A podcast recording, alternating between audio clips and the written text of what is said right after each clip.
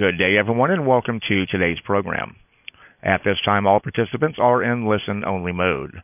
Later, you will have the opportunity to ask questions during the question-and-answer session. You may register to ask a question anytime by pressing star and one on your touch-tone phone. You may withdraw yourself from the queue by pressing the pound key. Please note this call is being recorded.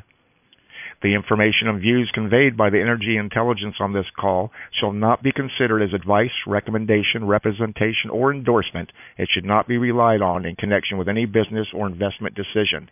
Any use of such information by any person or organization is at such person's or organization's sole risk. It is now my pleasure to turn the program over to Mr. Jim Washer. Please go ahead, sir. Thank you. Hello, and welcome to today's Energy Intelligence Virtual Roundtable. My name is Jim Washer. I'm Executive Editor with Energy Intelligence, and it's my pleasure to be your host for today's discussion, Big Oil's Climate Dilemma. The new administration in the U.S. may be trying to roll back climate change legislation, but the facts remain that other countries are taking steps to reduce emissions and tackle urban air pollution, and that green energy technologies are getting cheaper and more effective. All this poses a challenge for an oil sector still recovering from the price downturn of the past two years. So if the world really is starting to move towards a lower carbon future, what should oil companies do? Should they try to become leaders in clean energy? Should they choose gas investments over oil and hope it emerges as a genuine bridge fuel? Or should they just stick with oil in the hope that forecasts of oil demise have been grossly exaggerated? To consider these questions, I'm joined today by two of my most knowledgeable colleagues. In Washington, D.C., we have the editor of EI New Energy, Lauren Craft, and in France, one of our leading experts in the areas of climate change and clean energy, Philippe Rousse. Lauren and Philippe, welcome, and thank you for joining us today. Glad to be here. So, Lauren, let's start with you. Now that the Paris Climate Agreement has been ratified, governments are presumably going to be moving the world towards a lower carbon economy. Investors and the public will be applying pressure too, and technology is moving in the low carbon direction, both in transport and in power. So as this energy transition marches forward, what are the big strategic decisions oil companies face? This is one of our favorite topics at New Energy. It's a very important topic, and I'm glad to be able to share some of our takeaways with y'all today. I'd say that there are three main risks that the low carbon transition poses for oil companies. One is government climate policy, which is advancing in some areas of the world rapidly while falling short in other areas. A price on carbon that rises over time would force oil companies to adapt and prepare, and from their perspective, it would give them more certainty. Another risk is changing investor sentiments, with investors calling for greater disclosure on environmental issues and more of a focus on low carbon assets. And a third is the evolution of transport, which could see things like fuel efficiency, electric vehicles, and changing consumer preferences take a bite out of oil demand. Now, to prepare for these risks, there's a few different strategies that oil companies could take. One strategy is working within the portfolio. Uh, you're already seeing um, some oil companies placing more of an emphasis on oil plays that have a lighter footprint. You've seen many exit the oil sands in Alberta, for example, which is considered high carbon, although these companies are mainly citing economic reasons since the oil sands is a high cost play. A similar strategy is kind of cleaning up existing oil and gas operations, uh, for example, by using data tools to improve energy efficiency or by using technologies to curb methane leaks. Another strategy is rearranging the portfolio a bit. Many oil companies are already giving natural gas a greater weight in their portfolios, and the advantage of this is that gas is the cleanest burning fossil fuel, so it does lower their footprint significantly, and it fits with their experience and their expertise. The problem is that gas has its own competitors in the form of uh, renewable power, especially with the costs of solar and wind falling. Eventually, rearranging things slightly or cutting emissions from existing operations may not go far enough. And a more drastic, bold option would be for oil companies to try to ride the wave and become a leader in new energy. Uh, this would sort of be like following the model of Apple, to borrow an example from the IT sector. Uh, with Apple, they largely reinvented themselves in the past few decades, and big oil could try to do the same thing. Uh, right now, no oil company is anywhere close to this, but you do see Total in France. They've made some bold investments in solar and batteries, for example. Um, and then another example, uh, to use a government um, instance, is Saudi Arabia, which is trying to build up renewables quite a bit so that it can diversify its economy and not be quite so dependent on oil for revenues. Then on the opposite end of the spectrum is the big tobacco model.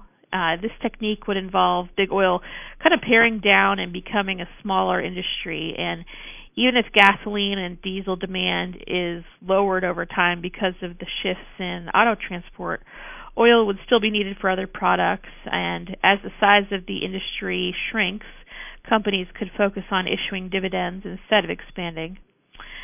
And of course, oil companies are kind of in a wait and see mode right now. They want to see how far the technology and the policy and the markets actually move in the low carbon direction. They will also want to be cautious about where to invest. Uh, if they take the route of Apple, this is because in alternatives you see winners and losers too. Um, for example, uh, we've seen biofuels and carbon capture losing some momentum over time, whereas things like solar and electric cars are gaining more traction than we thought. Okay, so let's um, look at the future of oil demand. Oil has held a monopoly in automotive transport for generations, but as you mentioned, Lauren, it faces now a serious competitor in the form of electric vehicles. Uh, Philippe, you've crunched the numbers on how much oil demand can be taken away by the shift in transport. What have you found?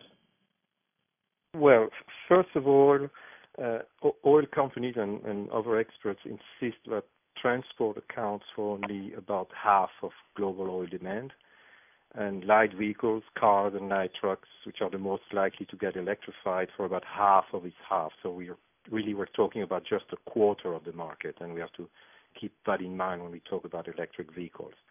Let's assume that half of those light vehicles are electric by 2040. This is a very, very ambitious assumption. It means that about 1 billion out of the projected 2 billion vehicles on the road by 2035, 2040 are electric.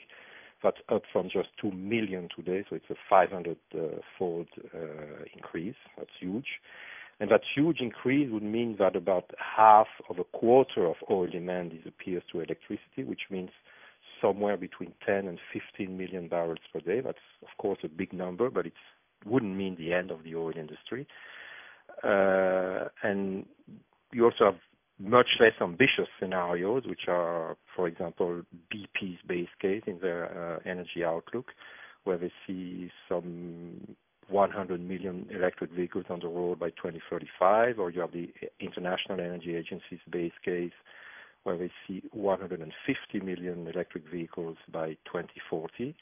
And these assumptions, which are already quite ambitious, uh, they involve about 1.2, 1.3 million barrels per day of lost oil demand. That's about 1, 1.5% of the market, so it's it's almost negligible.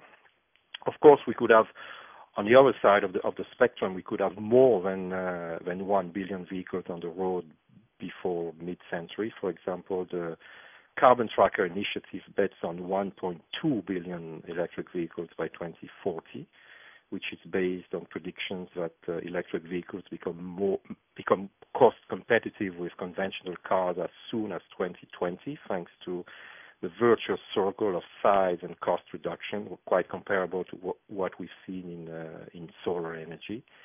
Uh, or you have the International Energy Agency's new Paris compliance scenario, the so-called well below two degrees scenario, which is 1.5 billion electric vehicles by 2040, which would be considerable. Uh, how would we get there? Policies would help also, of course. That includes subsidies, tax exemptions, free tolls, free parking, reserved lanes, or bans on polluting vehicles in big cities. I mean, all those policies already exist in some locations uh, across the world. What would also help is the combination of the electric revolution, so the electrification of vehicles, with a digital revolution based on autonomous vehicles, carpooling, car sharing, all these technologies. Carpooling, for example, could significantly reduce the amount of vehicle miles traveled and therefore oil consumption, because you'd have more people traveling in one instead of several cars. Car sharing would also intensify usage and shorten cars' lifetime. The consequence of that is a faster renewal of the fleet and therefore faster adoption of new technology, and therefore a faster electrification of cars. Uh, two more remarks, maybe. Uh, we've talked about light vehicles, uh, but there's also potential for heavy vehicles, trucks and the like, to get electrified. For example, the International Energy Agency's well below two degrees scenario, which I mentioned before, assumes heavy trucks also electrify. That would imply installing overhead power lines uh, along the main highways, the same kind of power lines that uh, currently power trains. I mean, you could imagine the same kind of stuff and technology for trucks on big highways, and trucks would be hybrid. They would be electric along those special highways, and we would use diesel or perhaps gas engines on smaller roads. And to conclude, we could also talk about policies aimed at reducing demand for individual transportation uh, by developing public transportation, which could have a quite a significant impact on oil demand, or policies aimed at reducing demand for any kind of transportation. That could be done through denser city planning or even uh, virtual travel, uh, meaning teleconferences and that kind of stuff. And that was recently very seriously suggested by uh, HSBC, the bank HSBC, in a report on the future of oil demand. So I mean, conclusion, we could have all sorts of different outcomes for oil demand on both sides of the range. Okay. I mean, There's a there's a lot there, obviously, um, that could play a role in in how oil demand evolves. Let's look also at gas, other big asset of of concern to the oil sector. Many of the majors have been making their portfolios more gas-focused in recent years, citing climate change as a key reason for this. So, Philippe, do you think this is gonna help them survive the energy transition?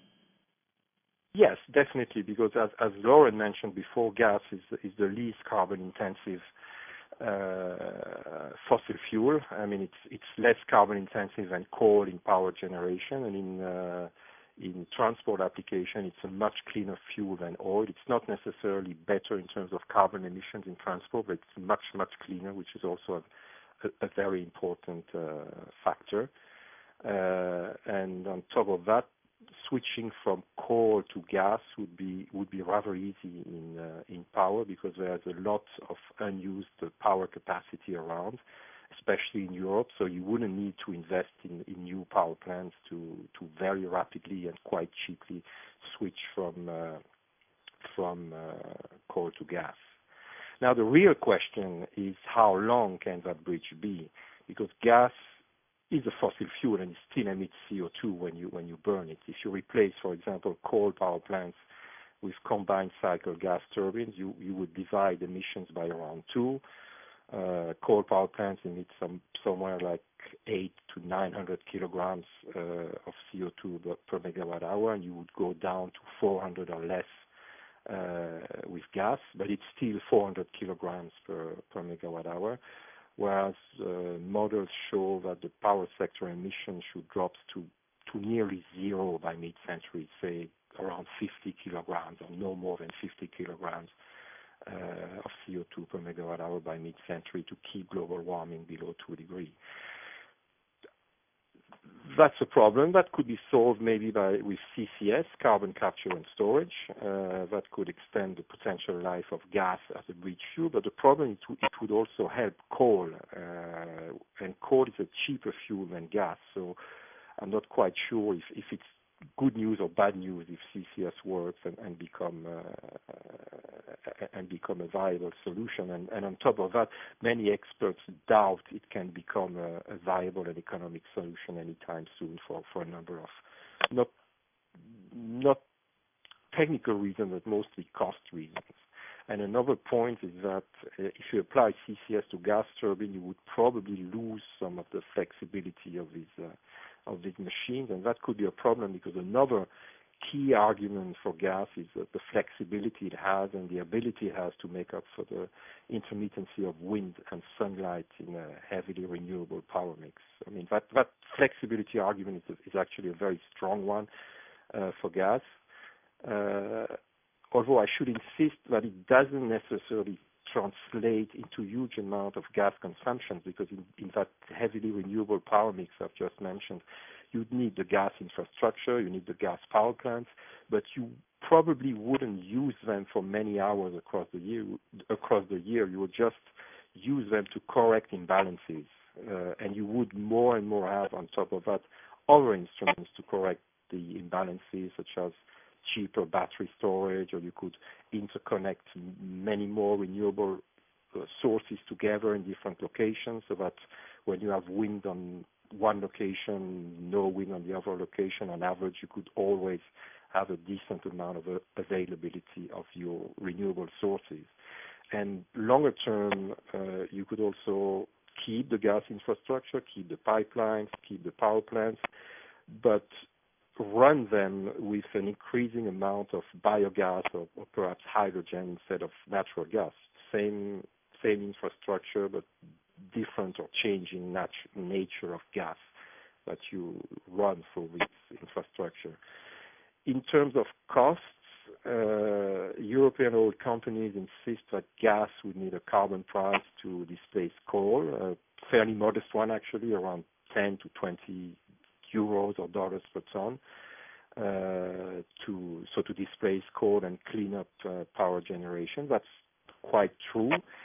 Uh, the problem or the issue is that carbon pricing would also reinforce wind and solar and other renewables against all fossil fuels, including gas. And as Lauren mentioned before, in the U.S., gas is cheap enough that it doesn't even need a carbon price. Do we really need a carbon price, and what kind of carbon price? That's that's an open question. Okay. So the oil business the oil business is clearly grappling with how to survive under all these changes and challenges, but not every oil company is thinking about this in the same way.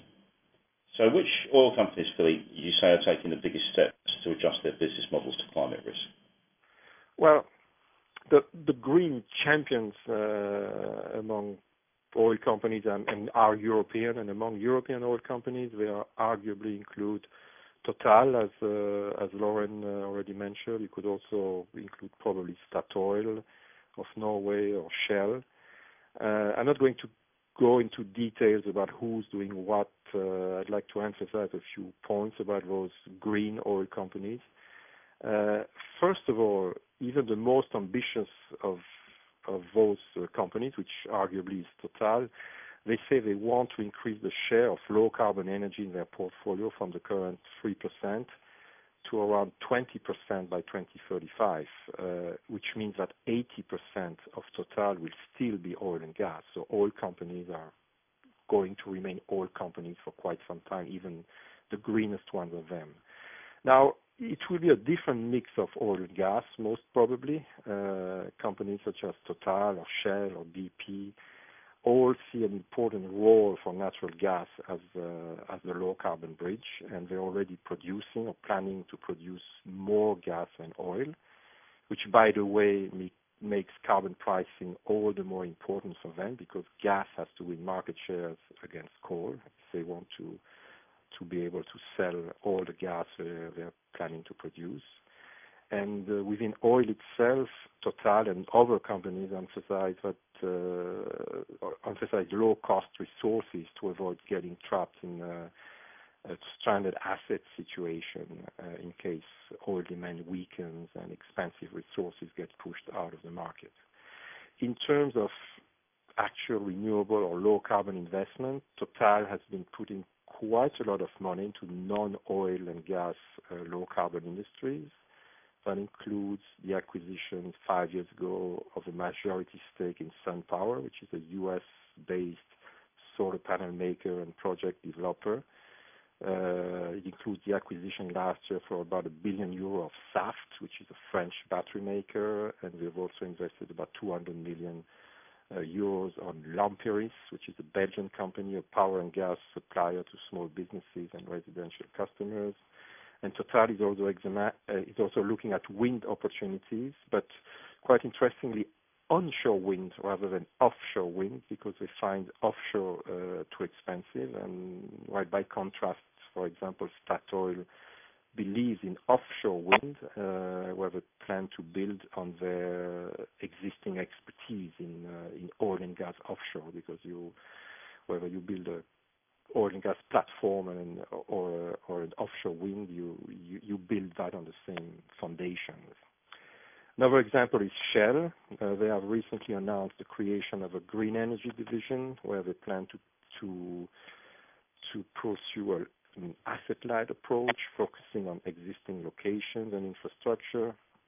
Uh, examples of that include concentrated power solar, which is uh which people usually know as a power generation technology, but uh, Shell uh, is interested in it not for power generation, but for enhanced oil recovery in the Middle East.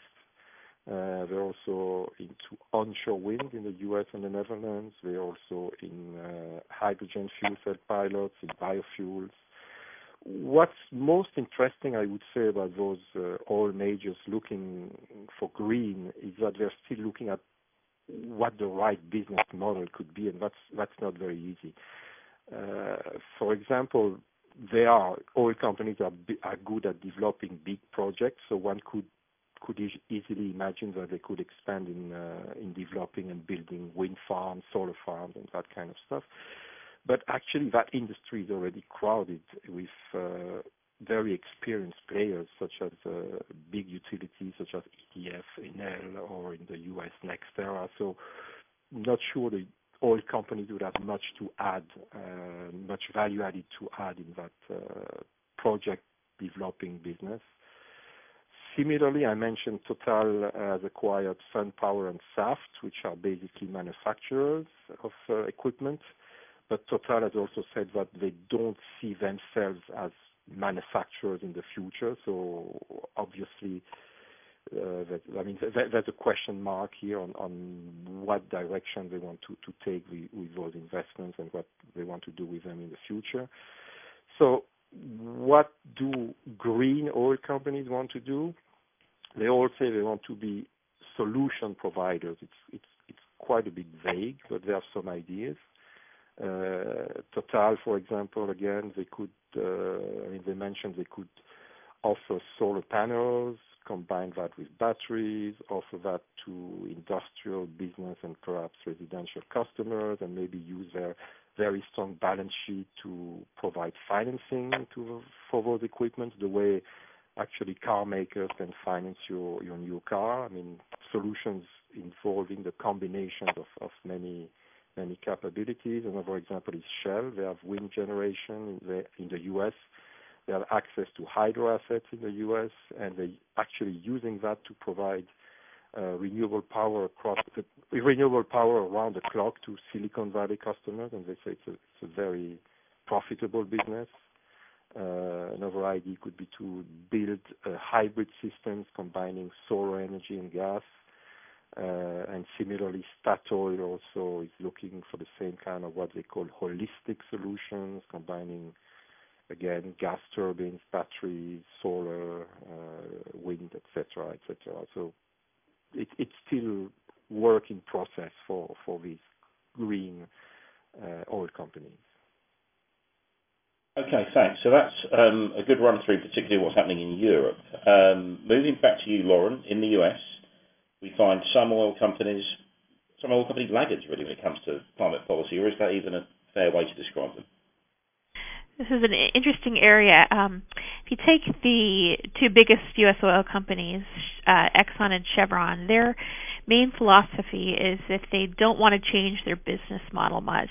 Uh, They tend to convey the message that people are still buying their products, that you don't see carbon pricing everywhere. It's only in certain regions. And um, they convey the idea that alternative energies aren't profitable enough yet. That's not to say that they're doing nothing. Uh, both use a shadow carbon price in planning their long-term investments, which is basically a placeholder that assumes carbon pricing will be there in some amount.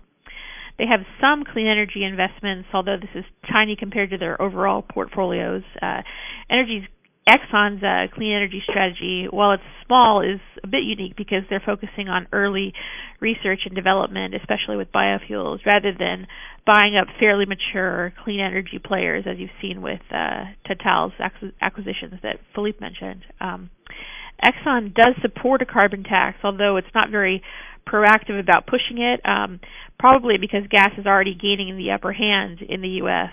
Uh, without a carbon price. It says that a carbon tax is preferable over cap and trade because the price is predictable, you can plan for it. Chevron is even less fazed by the clean energy transition. It does not support a carbon price for economic reasons. And while it has some small investments in alternatives, its underlying philosophy is that it isn't obligated to invest in alternatives. That's not its business. This is a shift from a few years ago when Chevron was quick to point out its green energy investments in areas like geothermal, but it's now sold those investments off. In general, for the U.S. majors, they're not as proactive or climate conscious as the European majors. And to some, this means they're laggards um, because they are arguably missing opportunities to adapt. They are missing out on chances to make their voice heard. Then, from their perspective, it means they aren't jumping the gun. They are waiting for bigger signals to be given before they take drastic steps to go green. And of course, gas is already competitive in the U.S., um, where a lot of their operations are, so they aren't as insistent about pushing a carbon price as their European rivals for that reason. Okay, interesting. Um, I think at this point it would be good for us to take a short break and see if we have any questions coming in from our audience. And at this time, if you'd like to ask a question, please press star and one on your touchtone telephone. You may withdraw your question by pressing the pound key. Once again, to ask a question, please press star and one on your touchtone phone. We'll pause a few moments to allow any questions to queue. Okay. Um, and while we're waiting, why don't we move on to the issue of policy? Um, what can governments do to compel more action from the industry? And are policymakers around the globe doing enough, Lauren? The main thing that governments could do is set a price on carbon. By way of some background, in 2015, a few months before the Paris Climate Summit kicked off, six European oil companies, who were later, later joined by another one, so it became seven oil companies, wrote a letter to the UN, um, the climate officials at the UN, asking for a carbon price. In many ways, this was a PR exercise, but in other ways, the oil companies have a good point. Without a carbon price, there's not really a setup for them to take significant action to curb their footprint faster than they are, or to invest in alternative energy more than they already are. And if they did go green in a big way without a carbon price, um, they'd run into some issues. They wouldn't be considered account- accountable to their investors, and it would basically be asking them to take a leap of faith that their competitors would do the same. And uh, another remark is that even in countries or regions that do have carbon pricing, the prices the prices are kind of across the board, ranging from roughly three dollars in some places to around twenty dollars in others. If you look at today's uh, numbers. On the other hand, their call for carbon pricing also creates an easy excuse for not taking more drastic action because it's clear that not every country will get on board with carbon pricing in the foreseeable future. Now, the Paris Agreement is now about a year and a half old, and the way I see things, I would have expected more carbon pricing uh, or carbon pricing to advance faster than it has uh, at this point. There is some progress to point out, though. Uh, and the biggest area is China, which has operated regional carbon exchanges for a few years, and it's now approaching the launch of a national carbon market later this year. And when that starts, it should be the largest, largest carbon market in the world in terms of the amount of pollution covered. Another country where a lot is happening is Canada, where the administration of Justin Trudeau is planning to launch a national carbon price next year. And you're also seeing some action in Mexico and South Africa. And these places are joining, you know, the ranks of governments that are already uh, that have already had carbon pricing in place. including Europe, South Korea, New Zealand, and certain U.S. states. Um, but on the flip side, there are many countries that don't even seem to be talking about carbon pricing at all, or are talking about a completely different strategy. India is a big one. Um, they're a growing source of emissions and energy demand, and they uh, really want to use more energy to bring people out of poverty. Um, instead of carbon pricing, they're focused on a goal of 65% renewable power by 2027 or thereabouts, um, which is ambitious, uh, but it's not the same thing as carbon pricing. Um, and other examples are Australia and the U.S., which don't seem to be moving on carbon pricing, uh, either due to a lack of political consensus, at least at the national level, um, but you do see some uh, regional action. As climate talks and um, country level policy negotiations continue, it raises the question of how active oil companies should be in that dialogue. If they decide to become very involved, they'd be seen as solution makers, as Philippe mentioned, um, which could help them earn more of a social license and help them shape policies that are e- easier for them to deal with. But it could also lead to things that may strain their balance sheets, such as a carbon price, because they'd be required to buy a lot of the permits. Um, the former UN climate chief uh, said last week that 2020 could be the year where a big turnaround may start to happen in the clean energy shift. And believe it or not, that's less than three years away. And if she's right, and bigger shifts do start happening in policy, technology, or investor sentiment, we may see kind of a tipping point in which big oil is forced to adapt its, its business model in a bigger way. Okay. Um, let's just pause again and just see if we have indeed got any questions coming in from uh, from our audience. And it appears we have no questions at this time, but I'll remind our uh, participants it's star and one to ask a question. Okay, thanks. Um, well, let's look then uh, next at the US, which is still, by some distance, the world's largest um, oil consumer and also the second highest uh, emitter of greenhouse gases. We now have, though, a White House that places far more weight on the economy with much less emphasis on the environment. President Donald Trump's motto, after all, is America First. Does that mean climate policy is really at odds with his strategy? You know, there's quite a split within Trump's administration about this issue, and really the big question is whether Trump will keep the U.S. in the Paris Climate Agreement the president is still deliberating and seeking input from his advisors and various stakeholders, which shows that he's carefully calculating his options.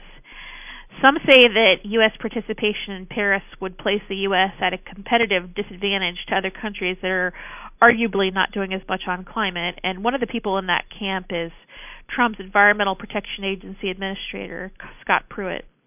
But what's interesting is that in just the last few weeks, some energy companies, including Exxon, Chevron, Conoco, and the LNG export company Cheniere, um, have been coming out in favor of the U.S. staying in Paris to one degree or another.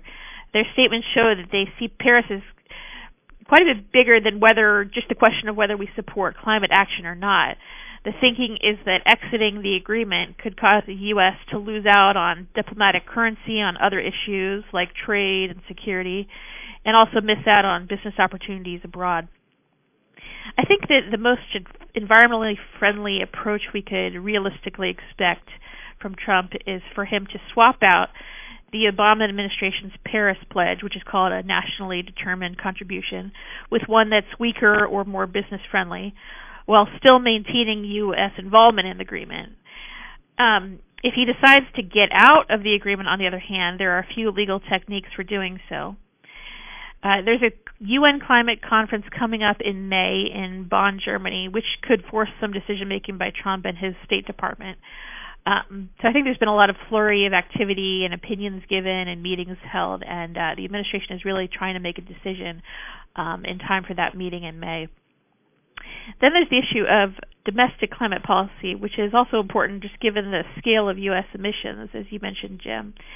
Under the former Obama administration, the Clean Air Act, which is a law from 1990, was used for the first time to regulate greenhouse gases.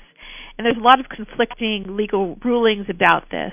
Um, Trump has taken steps to back down from this Clean Air Act strategy, but because Obama opened up the process, the government is required to keep going and regulating all sorts of stationary polluters from power plants to refineries to iron and steel.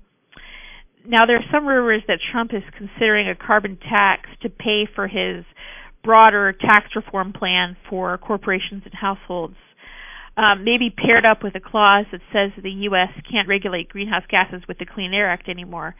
I think this is a long shot, but Trump does need something to pay for his tax reform plan because it's expensive, and he also needs something to use as a bargaining chip with Democrats in Congress, especially the Senate um, whether that's the carbon tax or something else. And if climate if uh, if climate doesn't um, I'm sorry, if Trump doesn't come up with a climate plan of his own, which I think has a fair chance of being the case, then the issue could be forced by legal decisions over the Clean Air Act approach, which are ongoing. Okay, thank you. Um, and I think with that, in fact, we are almost out of time. Um, so it just remains for me to thank everyone who's listened in, and of course to thank Lauren and Philippe for their thoughtful answers. Um, our next virtual roundtable takes place next month, so please check our website, www.energyintel.com, for details of the topic and participants, which will be posted shortly. So until then, thank you, goodbye, and see you in May.